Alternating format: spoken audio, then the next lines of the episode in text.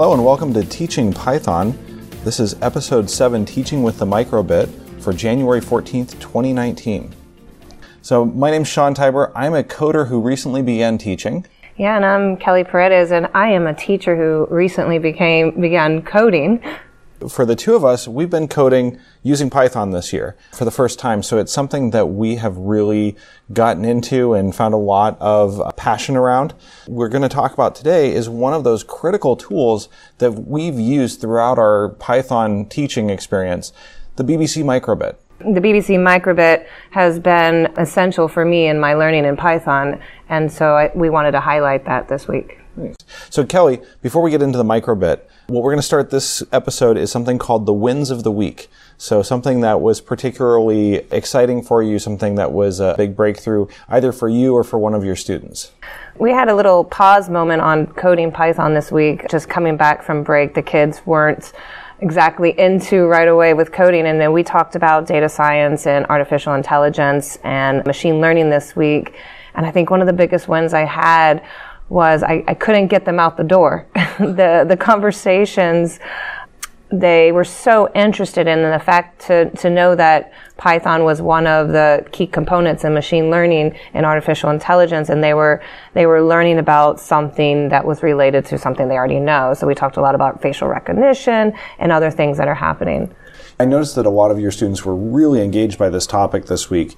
In fact, they were asking me about things like facial recognition and artificial intelligence and machine learning associated with that. And then I introduced them to the idea of gait analysis, where you can use an algorithm to analyze a, an individual's gait and use that to identify them. So I thought that was a pretty cool thing, and that just really blew their mind. They were amazed that that was something that was even possible. Yeah, and we did a lot of things. We talked about, I know they don't use Python on this one, but the Google Quick Draw and how they had someone who converted the quick draw code into Python, and that was pretty interesting to them. And then we were also looking at machine learning for kids.co.uk, and just the ability to train the machine was something that they were excited about. For me, on my side, this week is project week with just two weeks left in, in this course we're really jumping into individualized projects. And what I'm seeing is the kids who are getting into it and really like really excited about their projects are just making tremendous progress day by day. Today we had some kids that were working on the lights on a circuit playground board and we figured out how to make it so that it would respond to claps. So when you clap, the lights would turn on. When you clapped again, it would turn off. And so they got into some simple state machines as well and got really excited about that. It's kind of like those old school, you probably don't know these, but we actually have the, one here. The, the clapper. the old, no, the old school plug it in and it's the red light, green light, yellow light, too much noise in the classroom yep. system. Yep. it's great. So we're going to jump into the microbit. The microbit is something that we have used from the very beginning of this year throughout the two courses that we've taught already. It's funny, I had never heard of the microbit before about May of this year. So I was interviewing at my current school and was asked to come in and teach a demo lesson on the microbit. And so I remember it was like a Wednesday or Thursday afternoon, and I went over to the school and picked up a, an extra board and took it home over the weekend and taught myself how to code on it as much as I could for a single lesson. And so I did a, a brief introduction on it. For me, it's really been, you know, less than a year working with the microbit but it's really done so much for us in the classroom in terms of our students' abilities to learn Python. I love the BBC Microbit. It came out in the UK what in the past five six years and i just love what bbc did in order to get everyone in coding and it was something that was really big and when it started to pick up speed here in the united states i was a little bit apprehensive about this tiny little board with a couple of lights on it and i was uh, a little bit negative i have to say at first but when i started playing around with it and seeing how the kids can light up on the grid i think what a powerful little tool and, and so easy to purchase because it's not really expensive. Yeah. And so easy to use, actually. I agree. So we, just to give you a, a, little bit of background on the microbit, it's a very inexpensive processor board. It's about two inches tall by, or two inches wide by about an inch and a half tall.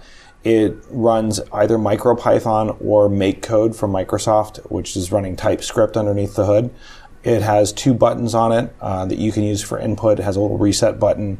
Connects to your computer via micro USB, so you can download programs to it. It has a 5x5 LED matrix, like kind of classic old school red LEDs on the on the front of it. It also has a few sensors built into it. You can actually get light levels back from the LED matrix. It has a an accelerometer built into it for three dimensional motion, and it has a thermometer built into it as well, so you can read temperature readings from it as well. What I really like about it, and I think this is one of the things that makes it preferable in a lot of ways, is the radio that's built into mm. it. So the radio is compatible with Bluetooth, and you can actually connect it to your phone and do coding on a phone or an iOS device or Android.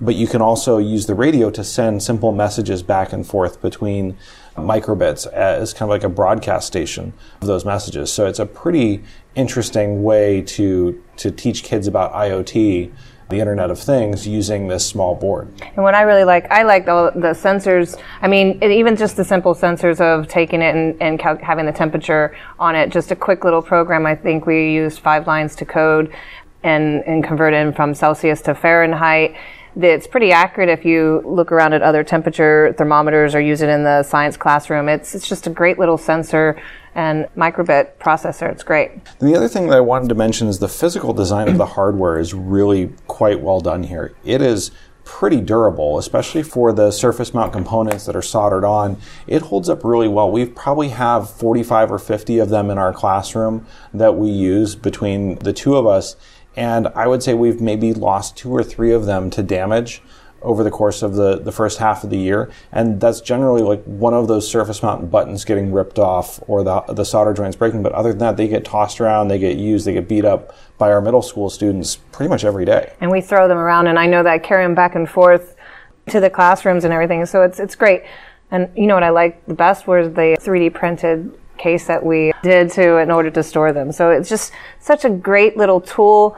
If you wanted kids to take it out, I mean, what do we pay? 12 quid? 12, 18 dollars? Yeah, I think something like that. They're supposed to be under 20. Yeah. And, and it makes it, you know, kind of an affordable versatile tool for teaching computer science. And I really like just showing them the first thing we do when we get it is I, I like them to look at the back of the microbit and it's funny because I always tell them, you know, I can't really read it very well. I feel like I, my eyesight's going, but they like to look at the little dots and the connections and they can pretty much see because they have it nicely labeled of where the USB and the reset button and the compass and processor are. So it, it's just nice for them to see the actual work in the back and then when we start doing soldering, they can tell that, oh, yeah, these buttons have been soldered on. And I think it's just nice. It's just a great physical design. One of the things that we'll, we'll get into also is the way that it's, it's, it's extensible, the way that you can extend it to do other things. You know, there's a whole row of kind of, of gold plated connectors along the bottom. While only five of them are labeled for output and input, there's actually 20 different pins on here that you can use and you can connect them to I2C sensors. So anything that has an I2C address and capabilities, you can hook up to this. You can connect NeoPixel strips to it, the WS, WS8412 NeoPixel strips to it for control there. You know, there's also many different accessories and add-ons that have been made for it that let you use a microbit to control other things. So we'll talk a little bit about some of those later on in the episode. You know, now that we have this nifty little device, how do we teach it? What's the sequence that we go through that we found that works pretty well? And then what are the best practices that we've identified after that? So, Kelly, what's the first thing that you like to teach on the microbit when you put it in kids' hands? What's the first thing you do with them? To be honest, I, I really, the first thing I do is install Mu, which I found to be, and I think we both agree that Mu has been the platform of choice for us. I just like to have them install Mu, and I just like them to look at the microbit. That's one of the first things I do. And then once we get in there, I just have them give a, a, list of vocabulary. You know, I'm very big on knowing how to say the right parts. I don't like them to use the thingy as their description. So I pretty much have them try to figure out all the parts and have them acknowledge that it, it's a tiny computer. They look at what's on there and where's the Bluetooth and I make them point and look and talk it out and try to figure it out on their own. So that's one of the, actually the first things before I even get in there. But one of the very first codes that I have them do is just to have them display a smiley face and a meh face because I think I know we're supposed to do hello world and that's our first program to write, but there's nothing more exciting for them to see a meh on the screen of a 5 by 5 grid.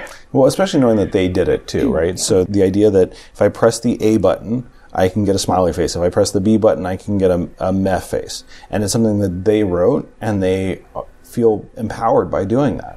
Um, and at that stage, especially when we do it, they don't really understand exactly what they've written yet or, or why it works the way they do. It's really more of a pattern recognition. Here's the code that we're going to write together. We want you to type this in exactly. And we start to get them into that mindset of being precise and being able to follow specific instructions. Yeah, and then I found a website. We'll post it on our website later on. But there was a website that had more than the images that were already given to us on the, Microbit MicroPython website. And just to be able to flash up the fact that they can have a boat sinking or, you know, a pitchfork or Christmas or Pac-Man and do that in a matter of two lines was, it took them like the whole 42 minutes they were playing with the imagery and the display dot scroll. I've seen that as well with my students. They really gravitate towards those things that are fun and playful and enjoyable. We want this to be something that feels like play.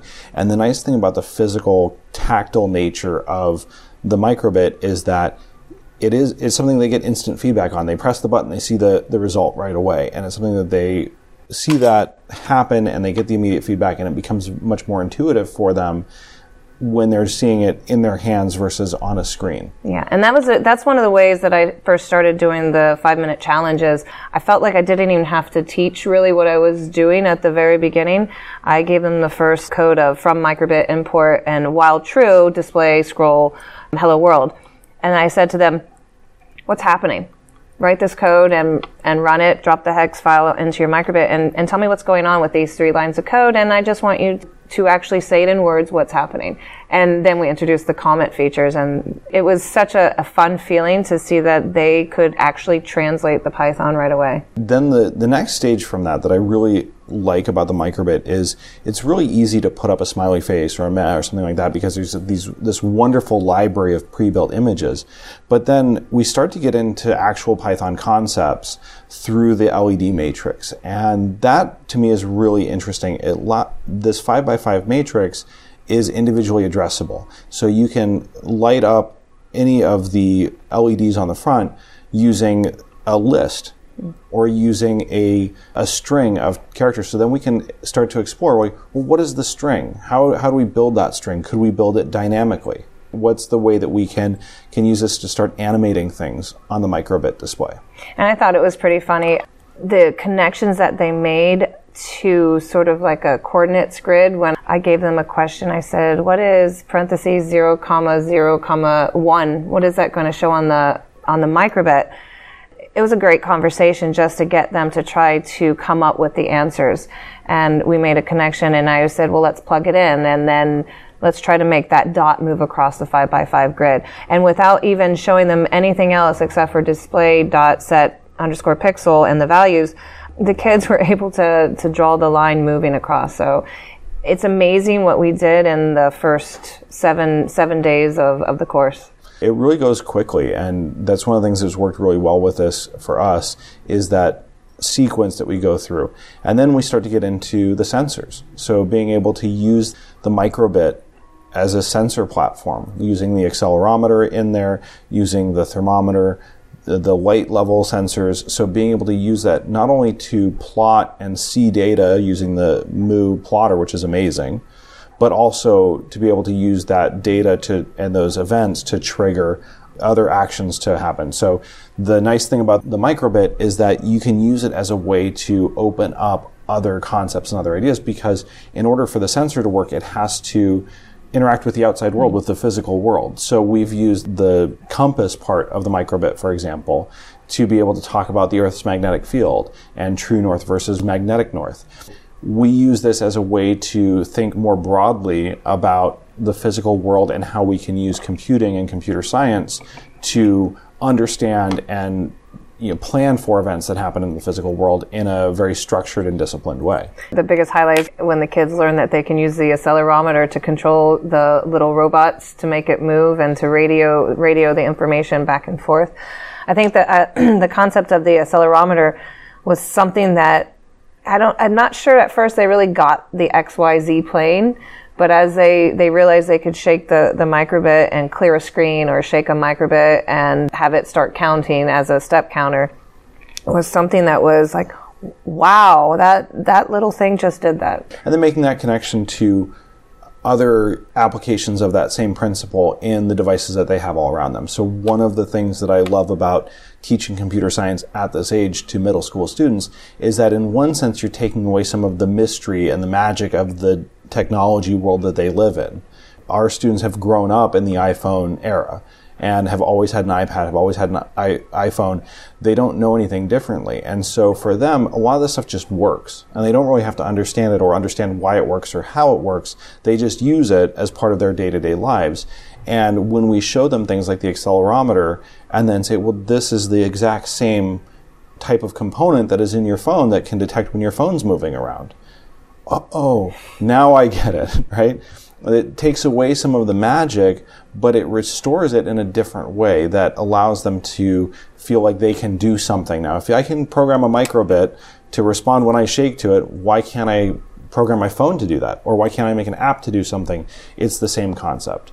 I think just making those connections and having them having them take something that they've done with an outside world, that's going to keep them hooked keep going to keep them interested. Especially you know the bluetooth and the sending across the messages. It's it's again something that seems magical but then it starts to to make sense in their world. So it's a great it's a great tool. And the nice thing about the way that the api is set up and we can talk about that for a minute the packages are simplified. It's a reduced set of the python standard library with some extra features added in for the MicroPython and the microbit platform. So for example, the radio library is extremely simple. Mm-hmm. I set a radio channel and I can send a message out as a string or as a number or, or however I want to do it and it just broadcasts out and receiving it is nearly as simple. I have a message queue and I can receive, I can pull messages off that queue and do some action with that the way that the architecture is set up from a software perspective, it really enables the students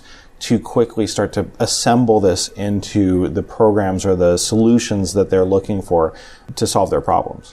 So in our in our 20% time project, I know a lot of my kids choose the microbit just because it's something that they can see solutions for and they often go to the microbit micropython website and it's listed out in, in such a way that if they want to do motion, they can go and look on the sidebar and click and find the function to use in the code. And I just think, I just think that the, the availability to do a lot of fun things with this microbit, it, it just makes it accessible. And I think that's also the goes back to the strength of Python too. It does not require a lot of code and a lot of overhead to make the microbit do what you want it to do. Mm-hmm. So I've prior to this, I've spent time coding on the Arduino platform. You know, a lot of the Adafruit platform is written in Arduino and uses C, and just the level of, of knowledge, the learning curve for that language and that those libraries can be pretty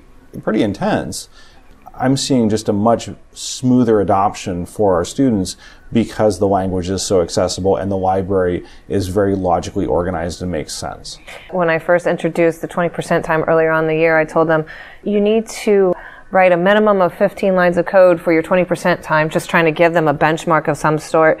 And then they got so, I think yesterday when we were working with one of our most, one of our introverted students, she was like, oh no, well, if I put that up on the same line, I only have uh, 10 lines of code. Is that okay? And I said, that's okay. You can write it in one line and you can split it up and it's 15 lines. It's okay. But she was pretty amazed that it was such a small code to do what she wanted to do for her toothbrush timer reminder system. So it was yeah. kind of nice. It results in very compact code to do what you want. In terms of best practices, what are some of the things that you found, Kelly, that are the tried and true methods for getting started with the microbit, ensuring that students are successful? Are there any particular approaches that you take that help students gain an understanding faster with the microbit?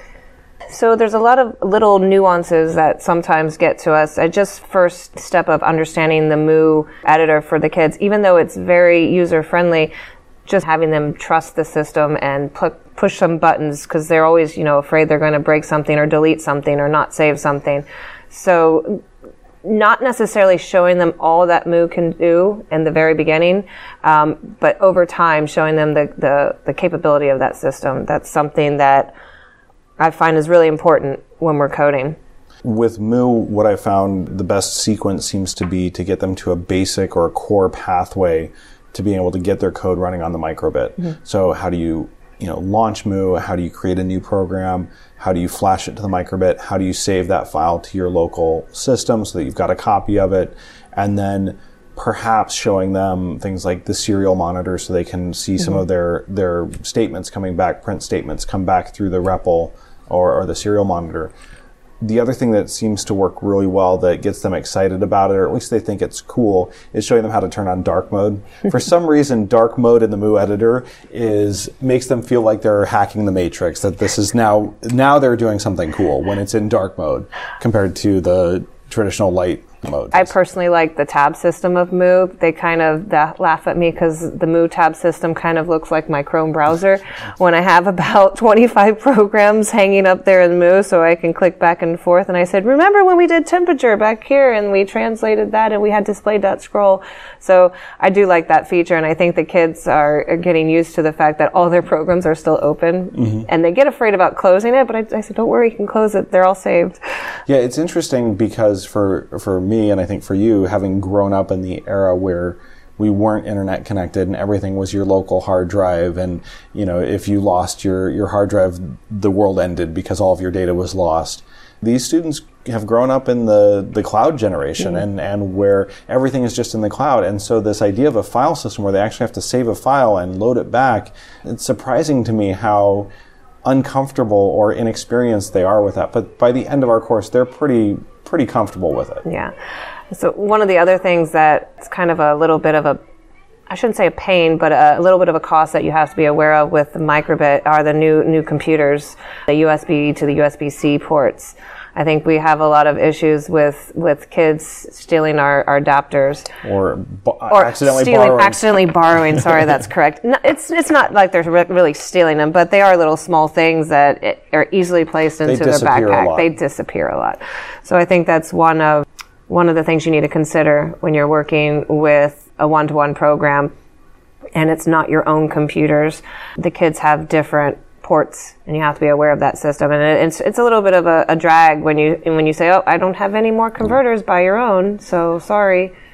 It is definitely a bit of a, a challenge to keep enough cables going and, and make sure that they have all the bits and pieces that they need to be able to connect it. One of the things that's worked really well was that we 3D printed a microbit holder mm-hmm. that we can use to organize all of our microbits and store them rather than just in piles everywhere in addition to that, we've also got a lot of these you know, about four or five inch long micro USB cables that seem to work pretty well also because most kids don't really want to take those home with them. No. Right? They're not really convenient for anything other than working with a microbit. I think we need to print a 3D printer uh, holder for our USB to USB C cables. it's true, true. Either that or some sort of like alarm system when they leave the room so you know the other the other best practice that I think you've done remarkably well, Kelly, is the flow to code. So how do you get the program flow established for your for what you want to do, and then how do you help students learn how to code that? Well, it's that blank canvas, that blank screen that scares the kids a lot, and uh, I find that you just if you don't know where to start, the kids kind of freeze and they'll spend the whole 42 minutes just looking at a blank screen on the Mu editor.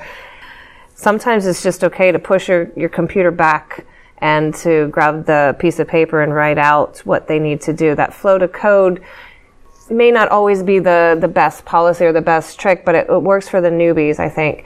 And just being able to write what they want. What do you want to do? Turn the microbit on? What do you want it to sense? Do you want the button? How are you going to start it? What do you, what's the first thing?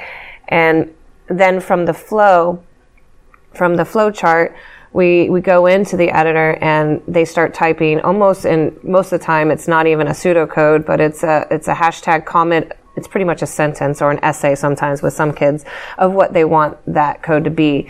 And then from there, we can look for keywords or some other code. And, and even if the code doesn't quite make sense or it's not organized properly, at least they have something now on the screen that if they go and do a check, they can start seeing some syntax errors and, and that kind of helps them get started. So that flow to code method has really worked for us. The other thing that I really like doing with the microbit also is if they're stuck in that, at that point where they're trying to, you know, fill out their code or to outline it or to get the basic structure in place, being able to go look at other people's code on GitHub or other places. The microbit tutorial site is fantastic for code samples and snippets where they can take a basic block of code that may just turn on some of the lights or may read a value from one of the sensors and they can copy and paste that into their own editor and use that within the, the structure of their program. So that idea that you started off with,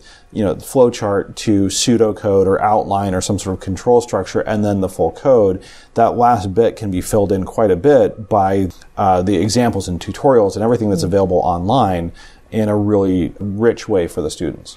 And I find there's a lot of information out there, a lot of projects already completed in MakeCode. When the kids go searching for things, they find a lot of the JavaScript block code programs and they want to do those. And sometimes that scares them because they're not really sure what's happening there.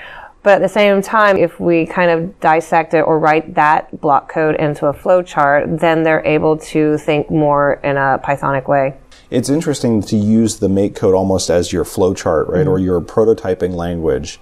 You can find these examples online, and there's nearly a one-to-one parity between the capabilities of make code and MicroPython. So you're able to translate from one to the other in a pretty much direct fashion. The one biggest find that I was so excited about was EduBlocks. I found that this summer before we started teaching, and I was like, oh my goodness. And then when I started investigating EduBlocks, I realized that the person who, who designed EduBlocks was 12 years old yeah. at the time.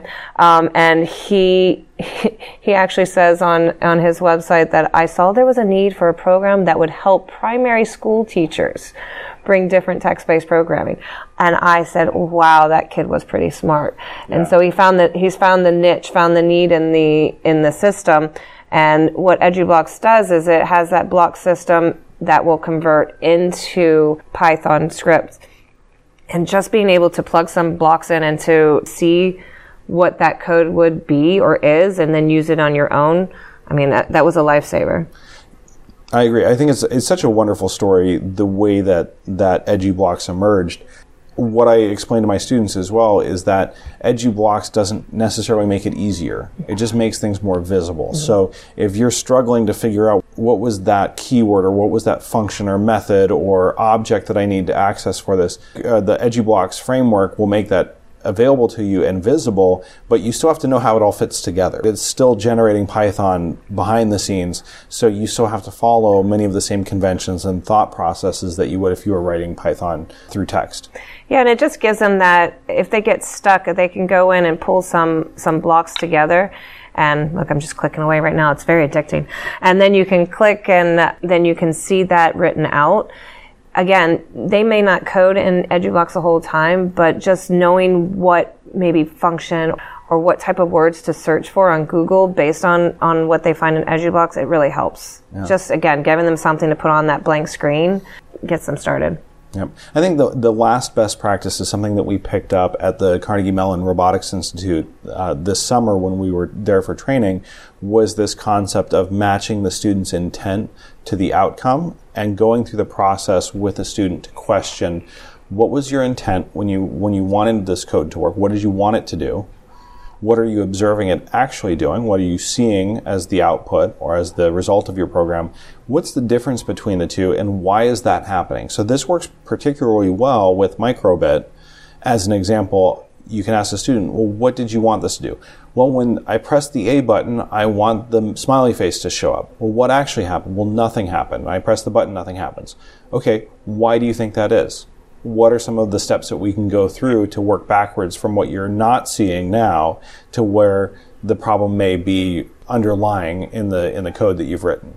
And that's that's just a good it's just a good teaching skills the the problem solving skills going back to ambiguity ambiguity sorry it's been a long day of teaching um, where the the the students just don't know why it's not working, but having them start to ask the questions, well, maybe the microbit, is the microbit, does it flash on there? Did you see a light? Have you checked to see if there's any syntax errors? Where can you start? And having them to start asking those questions, that's something that they can apply to another curriculum or another classroom or just in everyday life. Just beginning to problem solve and, and something that's so tangible as, as the microbit allows them to do that. The, the part that I appreciate the most about that questioning of the intent versus outcome and the delta between the two is that that plays very nicely into more advanced computer science topics, especially around testing. Mm-hmm. So, how do you test that your code works as intended? It's that same thing. Here's what the code should be doing. Here's what actually happened. And here's the difference between the two so that we can see when there's updates that may have been breaking our, our existing code. This summer, before I started teaching the microbit, I was a little bit concerned because I was really hooked on EV3 Legos. One of the things that I was searching for were how can I incorporate the microbit to the Legos or how can I do other things to, so we're not just using the microbit. And what I found was a plethora of add-ons and things that we can do. And I think that we've probably purchased almost everything possible to try out. I think there's a few other things out there that we haven't quite gotten to yet. But we've really tried to explore the accessories, and one of the areas that's really come to play with that is all of the individualized projects. So we found many of the accessories have been valuable for our students to individualize their learning and personalize it through the role of their projects because that accessory or that add-on helps them with one of the problems that they're trying to solve or provides an elegant solution versus you know breaking out the soldering gun and, and having to go out and, and do more soldering. And it's something that is exciting just being able to slide on the environment bit and know that we have an extra six or seven sensors built right in. You really don't have to do any code right away because the code's already out there on github. That was exciting for us is finding those and I agree with the 20% time project. One of my students, I think I, they saw the, the mitt that you had from one of your kids who had, who wanted to sew on a, a microbit. And then she thought about, what if I had a glove that I could use while I was doing my pirouettes and I could tell if my hand was dropping down too low or wasn't tilted out. And we found the, the Pimoroni glove from the microbit and what an easy kit. And then she can adapt that product into her 20% time. And in reality, if she was trying to do this professionally, right? If she was looking at how can I improve my dance form, there's probably a more elegant or more optimal solution out there. But what a great way for her to take ownership of that and learn one way to do it, even if it's not the best way, it's something that she's thought of as a potential solution to the problem that she's uh, she's identified. What I loved also about that is she got to sew the glove herself. So instead of just purchasing a, a cheap glove from you know from Amazon or something, she had to sew it and she's been carrying around this glove and she was so proud even though she said that she can improve on her sewing techniques but she's so proud of the fact that she sewed in the microbit and then the, the nice little speaker that comes with the, the project kit and it just gives some sort of new flavor to the 20% time. And what was funny is everyone was trying to steal her speaker because what a, it's a great little speaker that connects easily to the microbit. Yeah, I think we're gonna have to try to find more of those because so many of our projects end up being around sound mm-hmm. and being able to to make some sort of noise. And I think that may be one of the few things that's lacking on the microbit is some sort of tiny speaker that could make noise, like a, even a beep or a bloop that would would give audible output is something that seems to be in high demand for for many of our students. Yeah, Pimoroni came out with a, a great little speaker that's called the Mini Moo speaker, and you just simply have a couple of alligator clips on it, and the sound's actually a, it's a great it's a great little speaker. And there's a whole packet of pre-coded sound that comes with it. Nice. So it's really nice. Nice. So we're going to be putting links to all these items in our show notes as well. So if there's anything that you want to learn more about, go back to our episode page and you'll be able to see the show notes for this with the links to all of these accessories and add-ons. A couple that I want to mention, the Crickit Bit from Adafruit is a really great platform that they've come out with. It uses the same Crickit platform that they've used for the Circuit Playground, for the Feather, for a whole variety of, of different microprocessor platforms, but they came out with one for the Microbit that has just a variety of connections to it. It has two different motor connectors. It has a NeoPixel connector. It has outputs for a speaker. It has a whole set of, of signal IOs and servo connections and everything. And it all runs on their Seesaw controller chip. So it doesn't take up any extra connections from the microbit. And in fact, it just gives you some library um, code to work with. As of right now, that Seesaw code is only available through MakeCode and TypeScript. I believe there are plans for them to introduce more of that with MicroPython in the future. Kelly, tell me a little bit about the Octobit, which I think is a, a, kind of a similar board. It's that little white board that has pin connectors on it, and you can plug the the microbit into it as well to give you some extra connections. Well, we haven't really gone too deep into the use of it, but I did have a, a, student that wanted to connect some lights and a couple of speakers and wanted some extra places for some connectors and some male to male to male jumpers jumper cables and jumper cables, jumpers. Again, it's a long yeah, day at just, school. Just to be clear, the jumper cables you cannot use a microbit to jumpstart what? your car. I, you know, I don't know. I bet you can probably find some sure sort of power connector, Maybe some sort of relay. but anyways, uh, I love it. It, it. it extended the the portability. We have a, a GPIO pen board, and I, I think I don't have it in front of me right now, but I, I believe there's like 12 extra ports in there, just that alone, including all the other the pens available. Right, and it makes it really easy for you to connect things like analog sensors mm-hmm. or LEDs or other other just simple circuits to it much more uh, efficiently than trying to clip things to the with alligator clips to the board. And there's nothing more exciting for a bunch of uh, seventh grade girls and boys than to have about five or six different LED lights lighting up, especially when we have a couple ones that are different colors. So yeah. I don't know why lights and lights and sound is the big thing for our coders. You know, along those lines, NeoPixels are a really great, relatively inexpensive way for students to learn uh, a bit about how color is represented. So a NeoPixel is a small red, green, and blue LED integrated light, and you can um, address them digitally. So right now we have a strip of about 150 of them doing a rainbow pattern in our room through the use of code. So you can code in MicroPython a NeoPixel strip that will let you address each of these lights and change their color by simple RGB color values. And we found that that's been a really great pathway. Not only do students get really excited about the ability to see these colors light up and to be able to choose their own colors, but they have to learn how to pick RGB color values in order to do that, which we then explain to them as how you know most digital images are rendered using RGB. I remember that lesson. They were so excited. I think I think you were trying to show them other features, and then it ended up going into who can make the prettiest color and the fact that they can hack the code. And I think you almost engaged every single child in the class because they were trying to to manipulate the three different color numbers and to make the prettiest co- color. So that was kind of funny with the the light intensity as well. Yeah, with 24 bits of color, they've got 16 million possible combinations. So they were pretty busy. I like the aqua. The last two things that I'll mention, there are some really great alligator clips that are good for for prototyping and just kind of quickly connecting everything. Kind of your standard alligator clips are out there and those work really well, especially with the holes through the microbit. It makes it much easier to clip on.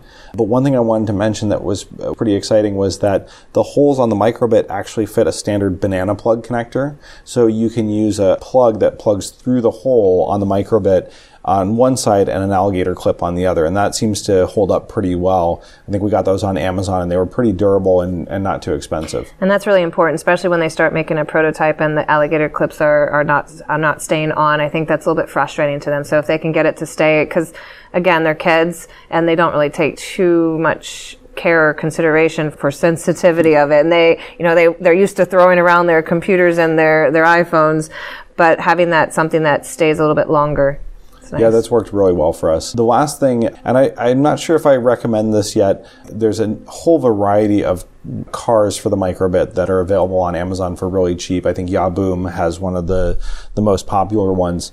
What I found with this is that they tend to be designed more for MakeCode and for TypeScript. The libraries seem to all be written there we have been able to get them working with Python. It's been fairly challenging, especially since a lot of the code that's been written for MakeCode is half in English and half in Chinese. But what a great integration with the Chinese classroom. We do teach Chinese language at our school, and so quite a bit of the the fun has been getting our students to to learn how to uh, decipher technical Chinese language.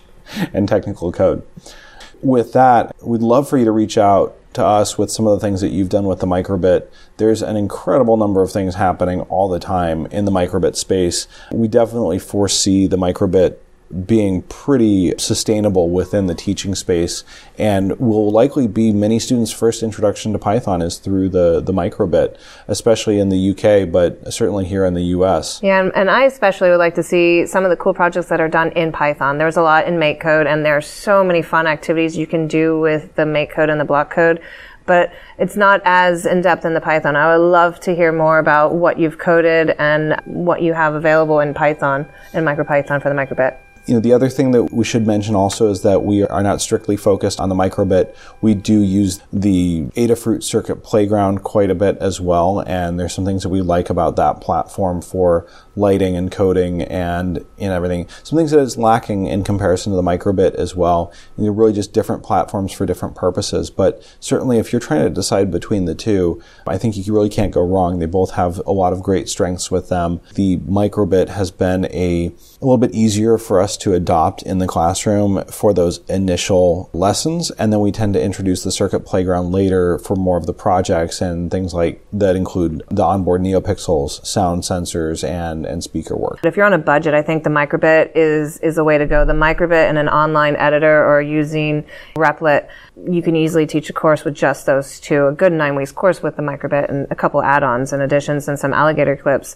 So very simple, low cost course for some of you who may not have the, the funds. Certainly, the other thing to keep in mind too is that the microbit does work very well as a pair programming project as well. So if you have an average 24 student class size and you you can budget for 12 or 13 microbits, I think that would certainly be sufficient to be able to have all of the students get something out of the experience. Yeah, definitely, I agree. So if you'd like to reach out to us about your experiences with the microbit, if you'd like to, to connect with us, you can find us at teachingpython.fm on the web. We're also at teachingpython on Twitter. Please feel free to reach out to us at, at any point. If you get a chance, we'd love for you to review us on uh, either Apple iTunes or your podcast catcher of choice. If you're interested in being a guest on Teaching Python, please feel free to reach out to us on Twitter or through our website as well. We'd be happy to hear from you. And we're always looking for new voices in the teaching community, especially for Python and computer science. As teachers, we always like to have feedback and we also like to have dialogue and conversation. Collaboration is what makes us grow and in our fields. So if you have anything to share, if you have any questions, or if you have any topics that you would like to discuss, please again reach out to us at Teaching Python. Last but not least, this is Sean. And this is Kelly. Signing off.